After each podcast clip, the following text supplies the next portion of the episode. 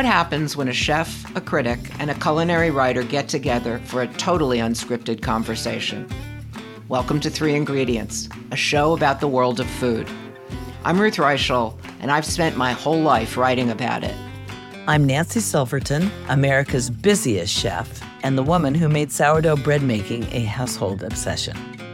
And I'm Laurie Ochoa, General Manager of Food at the Los Angeles Times and Happy Tripe Eater. Because if you're going to eat meat, you shouldn't let the good parts go to waste. This week, we're all about vegetables and shopping. If you're curious about all the great little food shops we talk about, we've listed the addresses of every one of them on our Substack page. Afterwards, it's on to vegetables, mostly the ones that nobody ever talks about. Believe me, when we're done, you'll never think about celery or iceberg lettuce in quite the same way. We have a lot to talk about this week, so pull up a chair and come join us in the kitchen. By the way, all our episodes live over at 3ingredients.substack.com, along with a bunch of bonus stuff, including written pieces and discussion threads. You can support the show there or sign up for free, so each episode of Three Ingredients lands right in your email. That's 3ingredients.substack.com.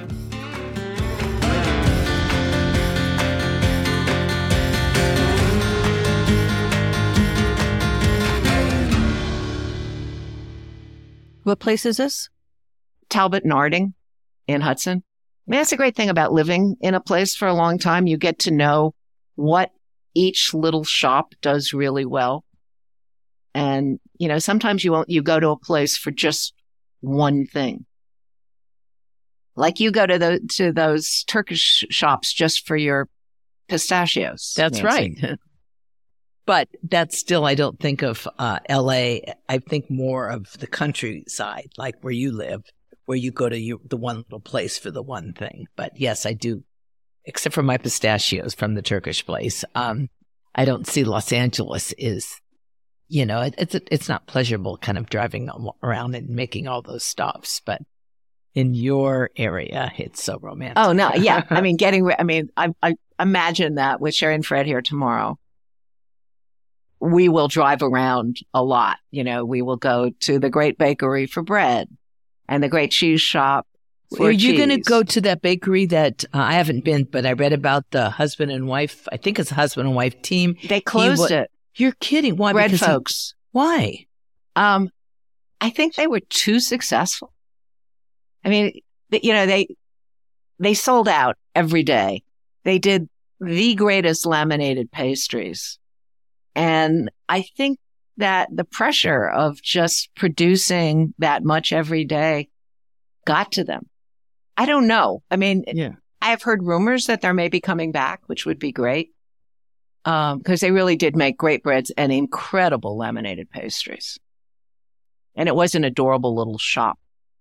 You know, it was a, one of those little shops that was very well curated. So, And that was you know, in Hudson, right? that was in Hudson. Yeah. All right. All right. But but I do I always do love the idea of shopping one place for one thing. Like we have the Garni meat market here in Pasadena. It's a fantastic Armenian butcher and they do the marinated meats and they do like chicken thighs or quail or lamb and and it's an easy dinner. Um, but then uh, when we lived in New York, I loved, you know, um, you know, Jonathan would always take Isabel to the pasta store on Houston and, you know, the cheese store and the butcher. And it's, and then I Joe's. love that way of and- shopping. yeah. But that is, that's what I'm, that's just much, that's not Los Angeles. I mean, certainly Los Angeles, we have our favorite places. Like, you know, Michael will drive out to Hots, you know, in Glendale to get, you know, cause you can only get it that, uh, that, um, I think you, You have know, to describe verb- what the hots are. well, it's that Armenian herb stuffed Yeah, there are like 13 herbs inside the flatbread. It's so in a, good. in a flatbread, which is that's the only shop that makes it. So certainly, if that's what you want, or you're going to be serving hots, you go there. But I think Los Angeles, just the nature of driving around the city and everything is so spread out. I don't think, I mean, I do, I, there, you know, if I'm having a party and there's certain things I need, I'll only go to those few spaces, you know, places to get them. I wrote a story. Oh, this is what? This is when Alice's daughter Fanny was eight.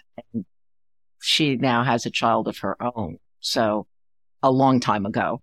I wrote a story about Kermit Lynch, the winemaker for Metropolitan. And it was about how Kermit lives half the year in Provence and half the year in Berkeley.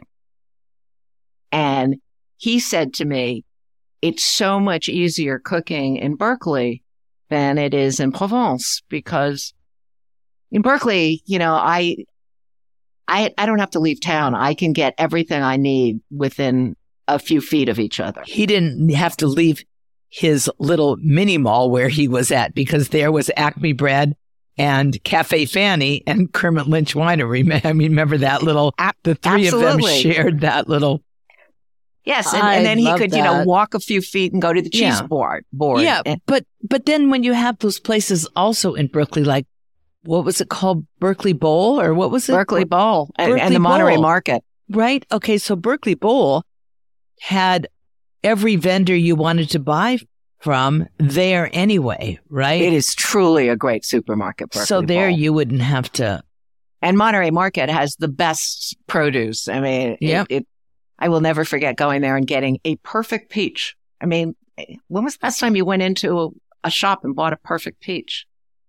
But what I was going to say was, so, so he was saying, you know, when in Provence, I have to drive around. It takes me all day to get everything I need to have a party. And unbeknownst to me, the piece comes out and Kermit calls me and says, how could you do this to me? And I said, what are you talking about? And he said, well, the magazine, your article in the magazine says that it's so much easier to cook well in Provence. And I said, what? And the editors just decided that they liked the idea of cooking in France better than cooking right. in Berkeley. So they just changed his quote. They changed his quote. what? they changed the quote. that's that's uh, journalistic malpractice. Uh, you know, and I, I think Kermit didn't talk to me for a while after that. I mean, he was really angry about it. But I also have to say, since I've shopped with you both in this way, you guys also love wandering the farmer's market. And there, there you will find a perfect peach in a Los Angeles farmer's market, either Hollywood or Santa Monica or, or yeah. Well, yeah, but there at any, you know, farmer's market's the great thing. Uh, post pandemic is that you can actually taste everything. Uh, you know, um, which is guaranteed that you're going to buy the perfect peach, right? Um, yeah. yes. And, and, you know, the Hollywood Farmers Market is one of my favorite places on earth. Um, except that you can never get bread there because Bub and Grandma's always runs out before I get there. But Andrea has her bread place too. She does. Right. She does. Kenter Canyon. You know, we, um, we kind of signed off last, uh, episode talking about some of our favorite ingredients that were so underrated. Right. And we were talking about iceberg and lettuce and, um, and, uh, celery, celery and in my case, cucumbers as well. But, you know, when it comes to iceberg, I've always been a big iceberg fan, you know, and I know that, you know, the, there's the argument that there's nothing nutritional. It's just water. Um, which I understand. It's a vehicle that carries lots of other things. Look at, it's the base for my, um, infamous Nancy's chopped salad at the pizzeria, which is half shredded, um, iceberg and half radicchio.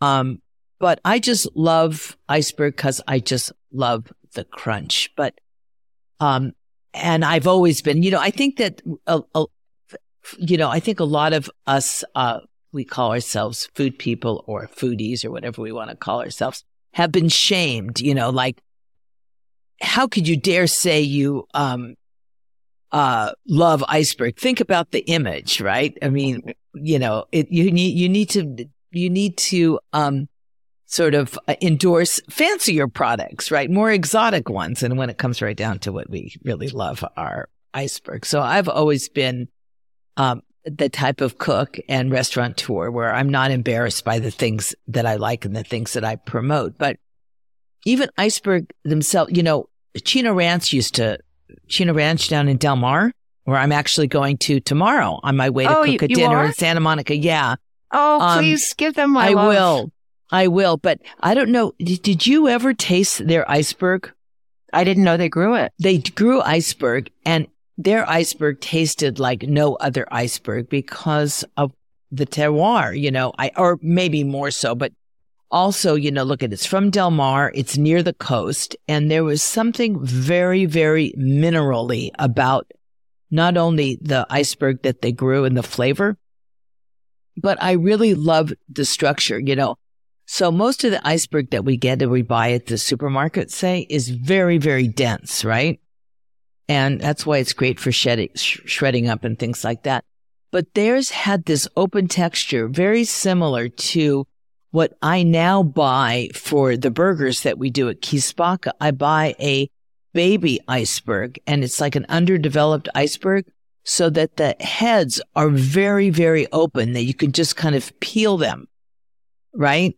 And there's separation between the layers. And Chino's was always like it, but Chino's always had a better flavor. It was like, okay, Chino's iceberg does not taste like the regular person's iceberg. But it had the crunch, right? Yeah. Oh, yeah. It had the crunch and it had everything else that it need, you know, that it needs to, but it had a, uh, it had a, um, a depth in flavor. Well, you're using the past tense. Does that mean they don't grow it anymore? They don't grow it anymore, but they've been doing ice cream. He was obsessed with ice cream and he was doing it out of his Persian mulberries. And that was, Yeah. Well, Just- Persian mulberries yeah. just make me think of you.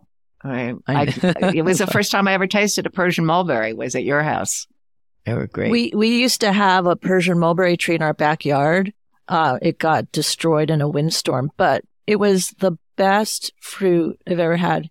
And what was great Yeah. about it is you couldn't cook with it or use it for your ice cream or do anything with it because the best way was just to pick it off the tree and it would almost fall apart in your hand and the juices would get all over and you just would take a bite and each one would have the perfect amount of juice just popping out of it. And it was like, it's like the best fruit experience. Yeah, Wow. but they they grew some, but um, but their iceberg. And who was who were you quoting? Oh, you were quoting Marion Cunningham, right? Marion Cunningham wanted, I mean, she literally wanted to be the spokesperson for the iceberg lettuce board. She loved iceberg lettuce. When I fell in love with iceberg was I had a friend who was in the hospital. He fell off a roof and broke his back. And when I called him and said, I'm going to come visit you, what can I bring you? And he said, all I want, it's what I think about all day, is an ice cold head of Uh-huh. iceberg lettuce. With And it was the nothing, first- not dressed or like not a wedge. dressed. or, He just wanted, he said, yeah, bring me a, an ice cold head of iceberg lettuce and cut it in quarters and feed it to me. And I did. You know, it was like that Tom Sawyer thing. It was like, oh, iceberg lettuce. Where have you been all my life? Yeah. well, again, you know, I mean, I know from my mother wouldn't feed it to us because she was very concerned about nutrition and you know vitamins and things like that, and she would say, "No, I'm not serving that. There's no vitamins in it." I remember when when Marion Cunningham made that that statement, I was just like, "Okay." She's my voice, you know, she made it okay. And I always, I mean, I love whenever I go to a steakhouse type of restaurant, um, I always look for that wedge, you know, and, you know, at the Barish, as, as Laurie knows, we, we do a wedge there where I love it because we cut it horizontally. You know, people don't think of it, but when you look at a head of iceberg and we always think of a wedge or shredding, right? But if you take a small head and do it horizontally, the configuration and the network of those leaves is truly beautiful to look at, you know? That is And the that- most delicious and- salad, Nancy, with I all love that it, and it's bacon so- and bacon and cipollini onion and gorgonzola and because it's kind of Italian and um but I love those truffle burnt hazelnuts with it and so it's you know a play on a wedge but with some sort of maybe uh different uh condiments that go with it, but a, a we- an iceberg wedge, a shredded salad, and I think nothing is better on a burger. You know, like Bibb lettuce on a burger is just so soggy. I, it's like color, right? But there's no texture. Yeah. Yes. And we have to mention the Casabianca's quarter head of iceberg lettuce, uh, which is like, it's not as elevated as yours, Nancy, but it, it has, you know, chopped tomatoes, anchovy, you know, Italian dressing and uh, olives. And it's, you know, the, you know, like the Lindsay olives, you know, I think it's Yep. just, you know, like this great pizza place. And, you know, our call there is always, you know, the sausage and eggplant pizza and the quarter head of lettuce salad. It's so good. That crispness comes through. you know, which leads to like those other, you know, ingredients. I think everybody has gotten so fancy in what they want to eat or what looks good on a menu. And, um, you know, I was talking about celery that I love, love, love celery. And my favorite part of the celery, besides, you know, just peeling it and slicing it, I love the celery hearts. And we've been working with doing different sort of versions of a celery heart salad which um, uh, I have to uh, admit we have gotten one of our purveyors to actually sell us just the heart. So he must have the uh, produce company that he buys for steal the hearts out of everybody's head of Wait a minute, could celery so that I, I I can't visualize what a Okay. heart of celery so is. So if you, well, because I buy them all. So I think no celery comes with a heart anymore. But when you open up your,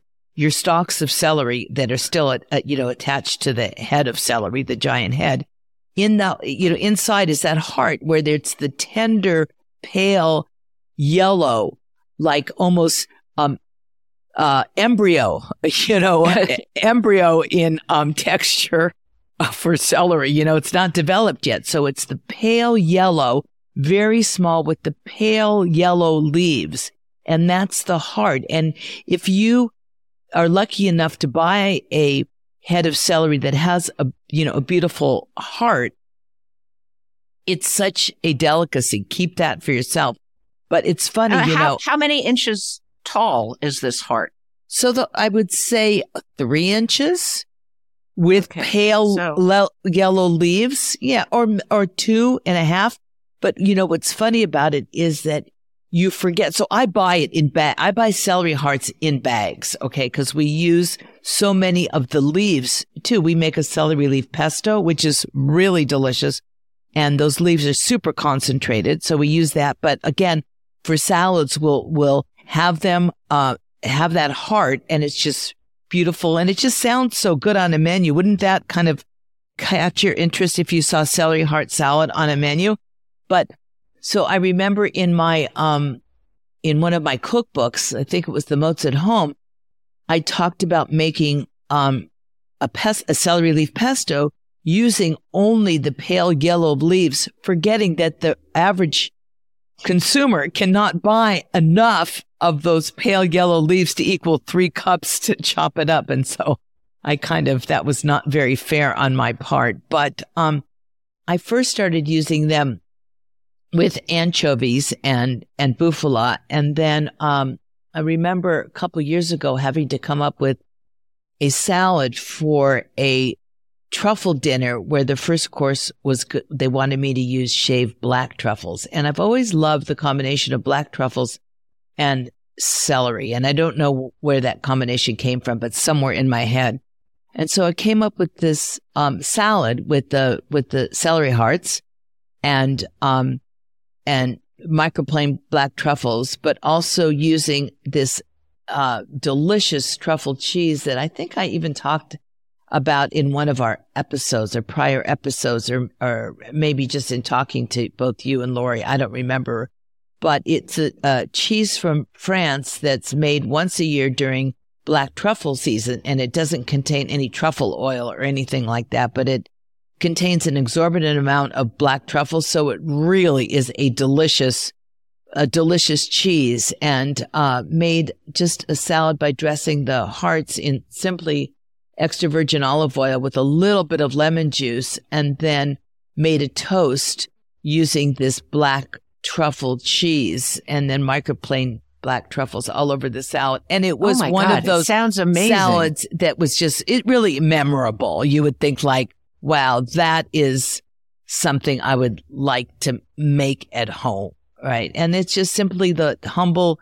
I mean, it was elevated obviously by all that tra- black truffle, but that celery heart salad just, it's crunchy. Um, it's flavorful and you leave it's the- not the- manipulated, you know, Do you at leave all. the celery hearts whole? Yeah, or cu- or cut them in half depending on size. And then what do you do with the rest of the celery? Well, I do like to peel my celery. I'm not sure if you think that that's silly Oh or my. God. But it's would, easy. You wouldn't peel. catch me peeling celery. I know, but you know what? It's it, it it's just so tender. It it just that bite is just so tender, and none of those strings get in your caught in your teeth. But there is something I don't know. I like peeling my celery. Okay, so I do peel my my outer stalks of celery. But what do you do with all the celery if you just want the hearts? I you love make celery, soup. Victor. Oh, what's celery Victor? You don't. It, it, it's you. You basically poach. It, it's a classic.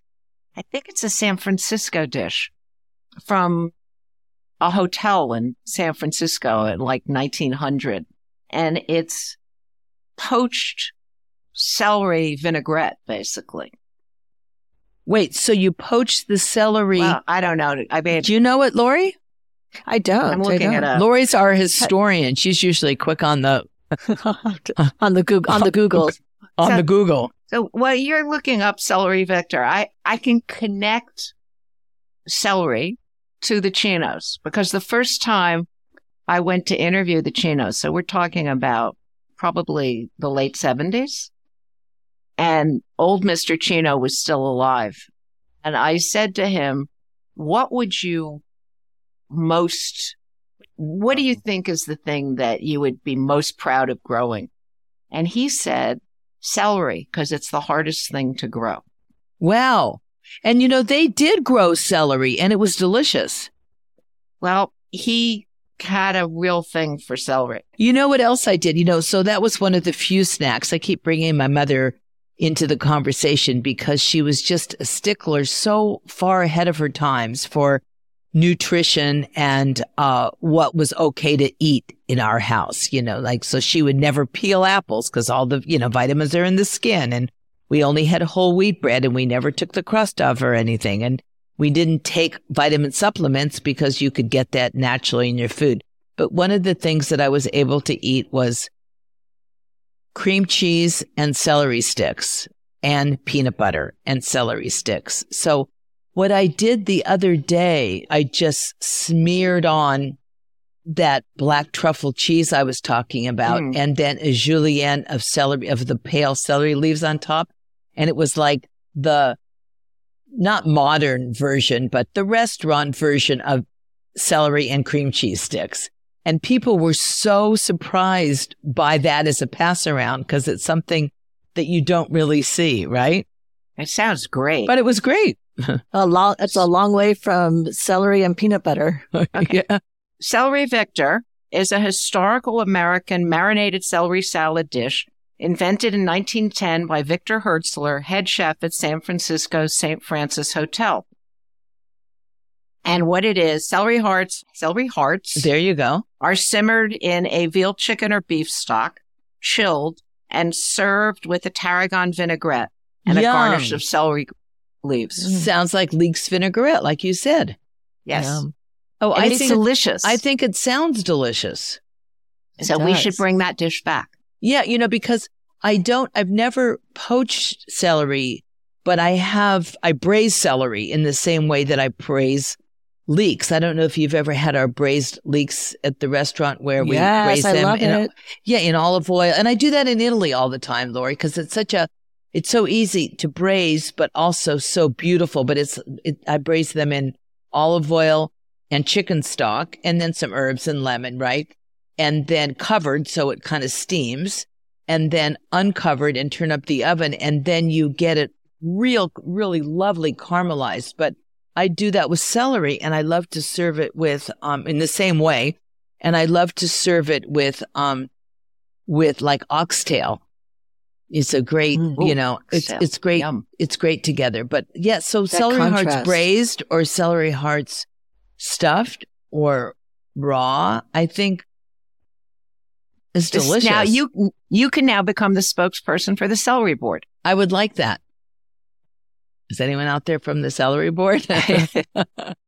So let me ask you, since we're talking a lot about salads and, and everything, um, have either of you seen Jeanne Kelley's uh, vegetarian salad for dinner book? no, and I, who's and I don't know. Jean, is Jeanne Kelley a cookbook writer or a? Yeah, and I I think she used to work at um, Bon Appetit, but Michelle Huneven's been um, cooking out of it, and she loves it. And she's been she made me um, uh, she made me a salad from from the book, and she's been you know actually more than one salad, and like there was one with beets and oranges and jug and lebne and um, but I mean the whole idea of eating salad for dinner is I you know so appealing for a lot of people. Um, it's it can be simple, but these ones can also be complicated, you know. But um, because it because it is a whole meal, it's not just lettuce. And a- a Do you know what the cover of her book looks like? Um, I was just, I may have seen it, and because that's the kind of book that would catch my eye because that's really me is salads. That's the first part of the menu I go to as soon as I, I look at a menu. I, you know, go to the salad section of a menu, but salads have always been kind of my, uh, my dinner. And I think that people have to re- be reminded about how simple a meal can really be. And salads are the perfect vehicle for a simple meal. And, and kind of like a one dish meal. I have to say, as a carbohydrate freak, the idea of just salad for dinner doesn't do much for me. But, but a salad that's, well, first of all, there can be protein in your salad. But I, Yeah, and you can have bread her, with your her salad First, and her croutons. first book, her first book was salad for dinner, and it definitely had Oh. protein in it. But she has this new book called Vegetarian Salad for Dinner. Oh, no, And that I I, think- haven't seen. I think that, you know, you know, we all, yeah, we, we depend on meat a lot, but, uh, you know, I also recently ate at this restaurant in Culver City, uh, with, it's got a rather silly name called, um, Love Life with the subtitle Nourish. Oh, Uh, no. Laurie, shame on you. Why'd you go Well, there? Well, because I was eating with Genet from Meals by Genet, uh, you know, the great Ethiopian restaurant on Fairfax. And, uh, she wanted to get together and she's, um, vegan and gluten free, Oh. as are many people. So you, you know, I don't think we should, you know, Well, no. I mean, there's a really popular small chain. I think it's a small chain that's called Cafe Gratitude, right? yes. But Yeah. there you have to, is that like na- a national brand, you know, or is that just LA? no, I think Oh. I think it's just LA. it's but um, there you have to order things with just crazy names that you're really embarrassed to have to say. Right? But Uh, Does I- this restaurant have that kind of thing? No, where, you don't- Where you each don't have dish, to- you know what I'm talking about, Ruth? Yes, I do, and I, I Um, you ha- you can't say you'd rather say I'll have the number two really or point I'll have this one rather than saying I'll have the peace be with you all day long or you know or some inspirational But I have to say, what was impressive about this place is that they weren't trying to do a lot of, you know, things that pretended to be meat. So, Mhm. like, one of the best things was a, you know, green curry bowl with, um, you know, tofu instead of meat, but it was just, you know, great vegetables. Um, and they had, you know, a whole roasted cauliflower, chili roasted, and then with, um, borlotti beans uh, around the side. And, you know, so when, when it's just like that can be your, your centerpiece, I mean, that, that's when I think, you know, the vegetarian and vegan food can, can be delicious it's I have no problem with itself. vegetarian. I don't need the protein in the salad. like the I just need some carbohydrates. so you have know, a I mean, piece of bread uh, and I order just, you french know, fries I go Oh. right to potatoes, pasta, Yeah. rice. Well, this was not, this has carbohydrates in it. The, uh, this was, this restaurant, it has pizza, it has, um, uh, you know, mushroom risotto, um, that kind of thing. Yeah, But- that all sounds totally satisfying to me. I remember the vegetarian restaurant near my father's office when I was a kid. It actually then became the place where the Union Square Cafe went in. But when I was a kid, it was called Brownies and which is a terrible name for a vegetarian Yeah. restaurant. But, you know, everything they had was kind of like, you know, fake bacon and fake cheese. Well, see, and- that's the thing, that fakeness, right? Like Laurie, you were saying what you liked about the restaurant that you went to was that they didn't try to take meat and substitute it, like you were saying, like seitan and things like that, and things that are fake, right? Because, like, I'm going to, um, co- you know, do you, do you, you know the um, actor Pamela Anderson? I'm sure, right? yes. Yes. Okay. So she is a vegan and has been for a long time and she has she's doing a new show. Um and she's inviting people to cook with her. You know, vegan recipe. Teach her how to do some vegan recipes. And she cooks and she also gardens and stuff like that. And I think the other people that are going are going to come up with food substitute, you know, or meat substitutes, right? Which I mean, I've never, you know, some of those burgers out there, I don't really want to name names, but I think they taste awful. I mean, why, if you don't want to eat, if you don't agree with eating um, a meat product that's ground up and, and served in a patty, then why would you want to make a substitute that looks like? I'm like so that? with you. Right. I'm so Make with you. something. And so I'm just going to go up and I'm going to teach, I'm going to work with her and make, you know, ve- I mean, vegetables are obviously going to be the star of the dish. Um, but I'm not going to use any substitutes. Now, I'm also working with a cheese company and I, I don't know if I'm at liberty to name it yet because it hasn't been um, released yet. Maybe in a few times I'll talk about it. And Laurie, I think you're coming to a kickoff dinner with it, but supposedly it's the only cheese that's being grown from a pro, a non-dairy protein. And so it melts and it get, and it has the mouth feel of a cheese because up until now, all of the cheese substitutes are nut based. So as soon as they melt, they're very, very gritty. I never had them before, but they brought them to me and I'm like, wow, why would somebody eat this? So here's an example of a, of a dairy substitute that gives you the kind of the eating experience in pizza if you want that without, and you'll see, Laurie, what you think about it. I think it's actually a pretty exceptional substitute, but I'm more about why go for those meat substitutes and they try to create them in the same look or form or shape, right? And they're Well, awful. It's it's the same thing. I am really against. I mean, there's this whole notion of how you trick children Yeah. into eating vegetables.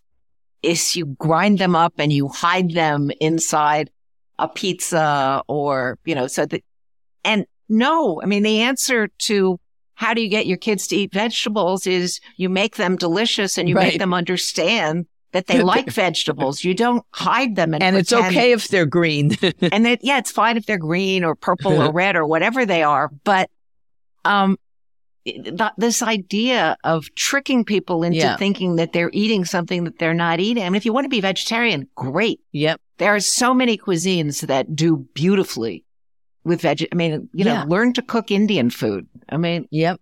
nobody does better in uh, vegetarian Right. dishes than Indians. You know, I mean, huge swaths of that population are um, vegetarian, and they, you know, they know how to make all kinds of things just taste really delicious Mhm. with spices, and Right. you're happy to eat vegetarian food. But But like when you see those like vegan hot dogs on the menu, why? crazy, crazy.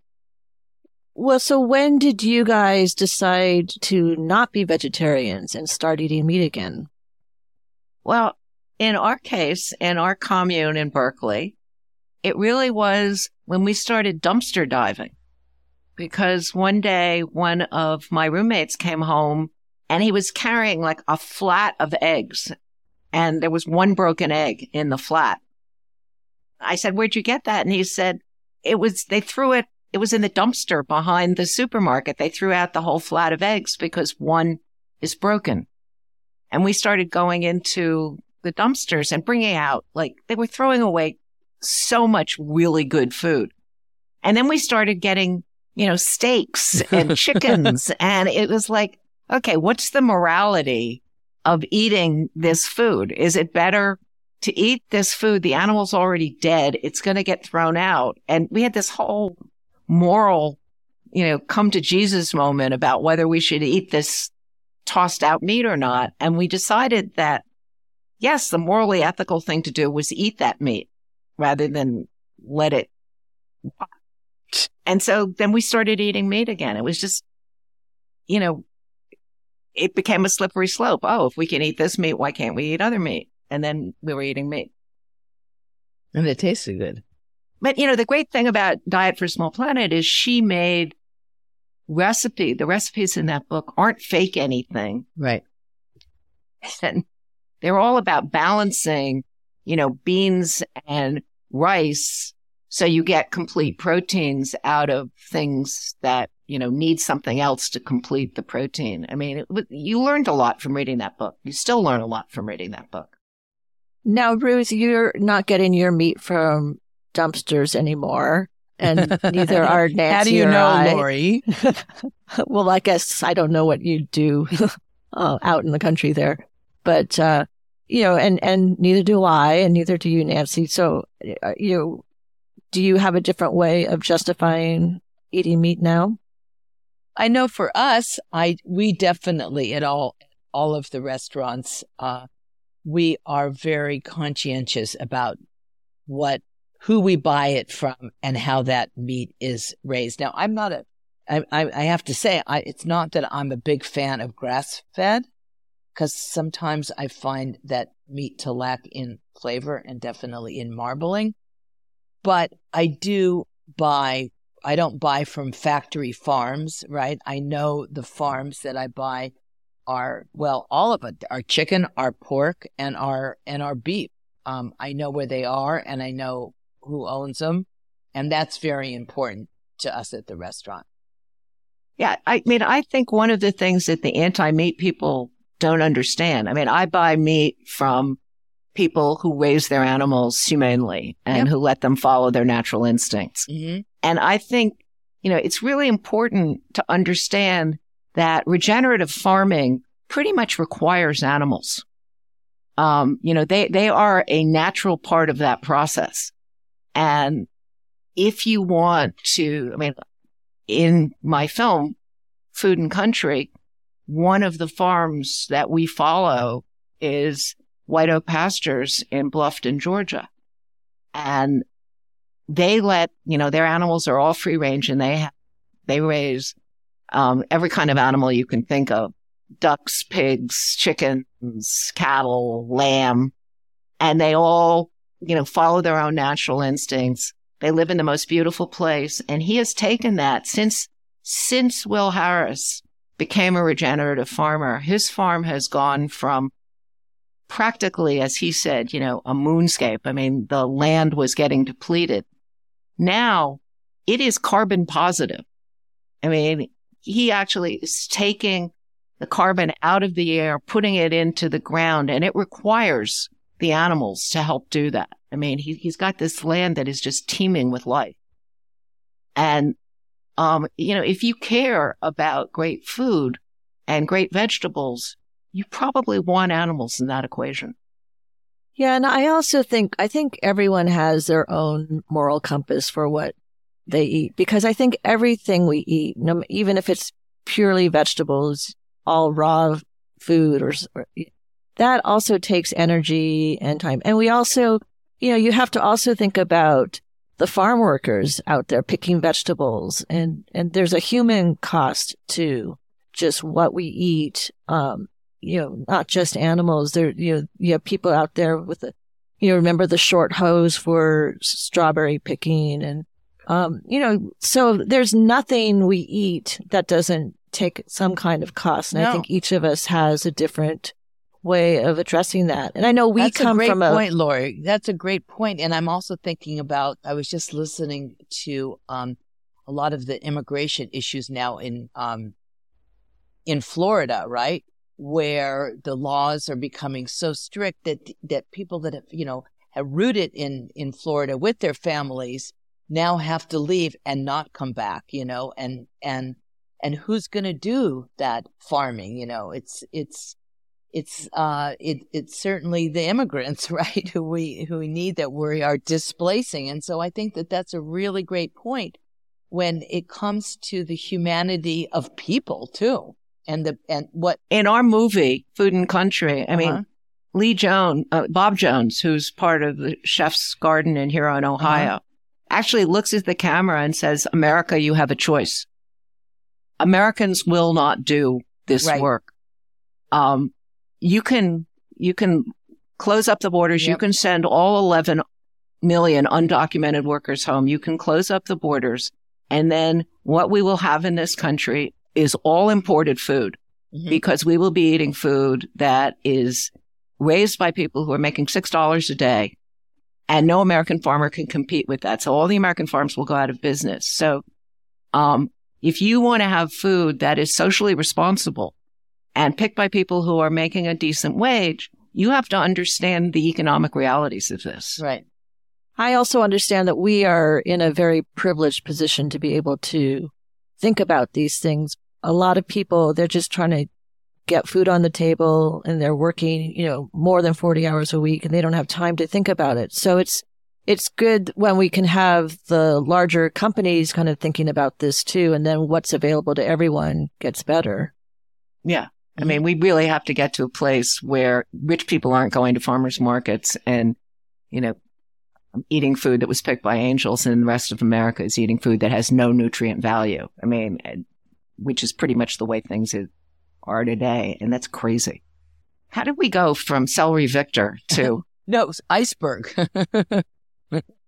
Marion Cunningham and iceberg lettuce. Yes.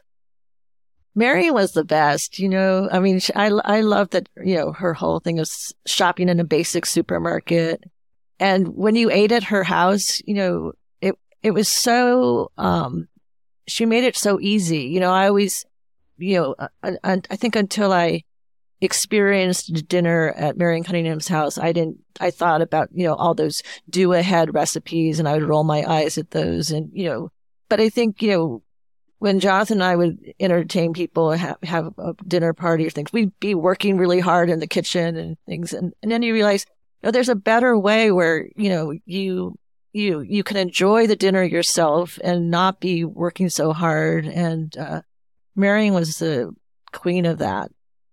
I miss Marion every day, every day. I mean, you know, for the longest time I talk, I talked to her every day for the longest time. And she was kind of the glue that held the food community together for a long time.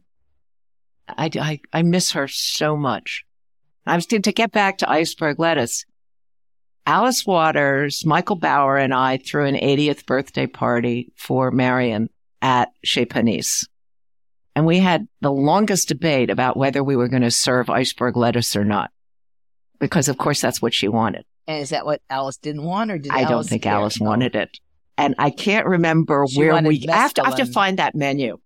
Um, I can't remember where we ended up on that. On that. I don't think Alice served iceberg lettuce. Maybe you had romaine. Oh, by the I way, I found, I found your article about Marion's birthday party. Um, Wow. And just I was just curious to see um uh, and it apparently um iceberg did win because Oh. here's what you wrote. Um then there are crates of iceberg lettuce. Waters looks at them with definite disdain. Ah, and then uh and then there's a quote from alice and she says I really thought we had to have iceberg lettuce, she sighs. You know how much Marion loves the stuff, but I figured we could make it palatable with the world's best green goddess dressing. yeah. Oh, I agree. Green goddess and iceberg is delicious. So you won, Ruth. Congratulations, Ruth. You, your Um, iceberg fight. You won the the, iceberg iceberg, fight. Yes. That just shows how reasonable Alice is in the end. Yeah, I, I'll remind her. Production services for Three Ingredients are provided by Voltage. It is produced by J.E. Peterson and edited and mixed by Ness Smith Savadoff. The music for this show was provided by Alex Mastronardi and Richard Farrell. Before you go, don't forget to join us at threeingredients.substack.com if you haven't already. It's a great place to ask your burning culinary questions, share your own food stories, and meet other people obsessed with food. We love hearing from you. Thanks again, and keep cooking.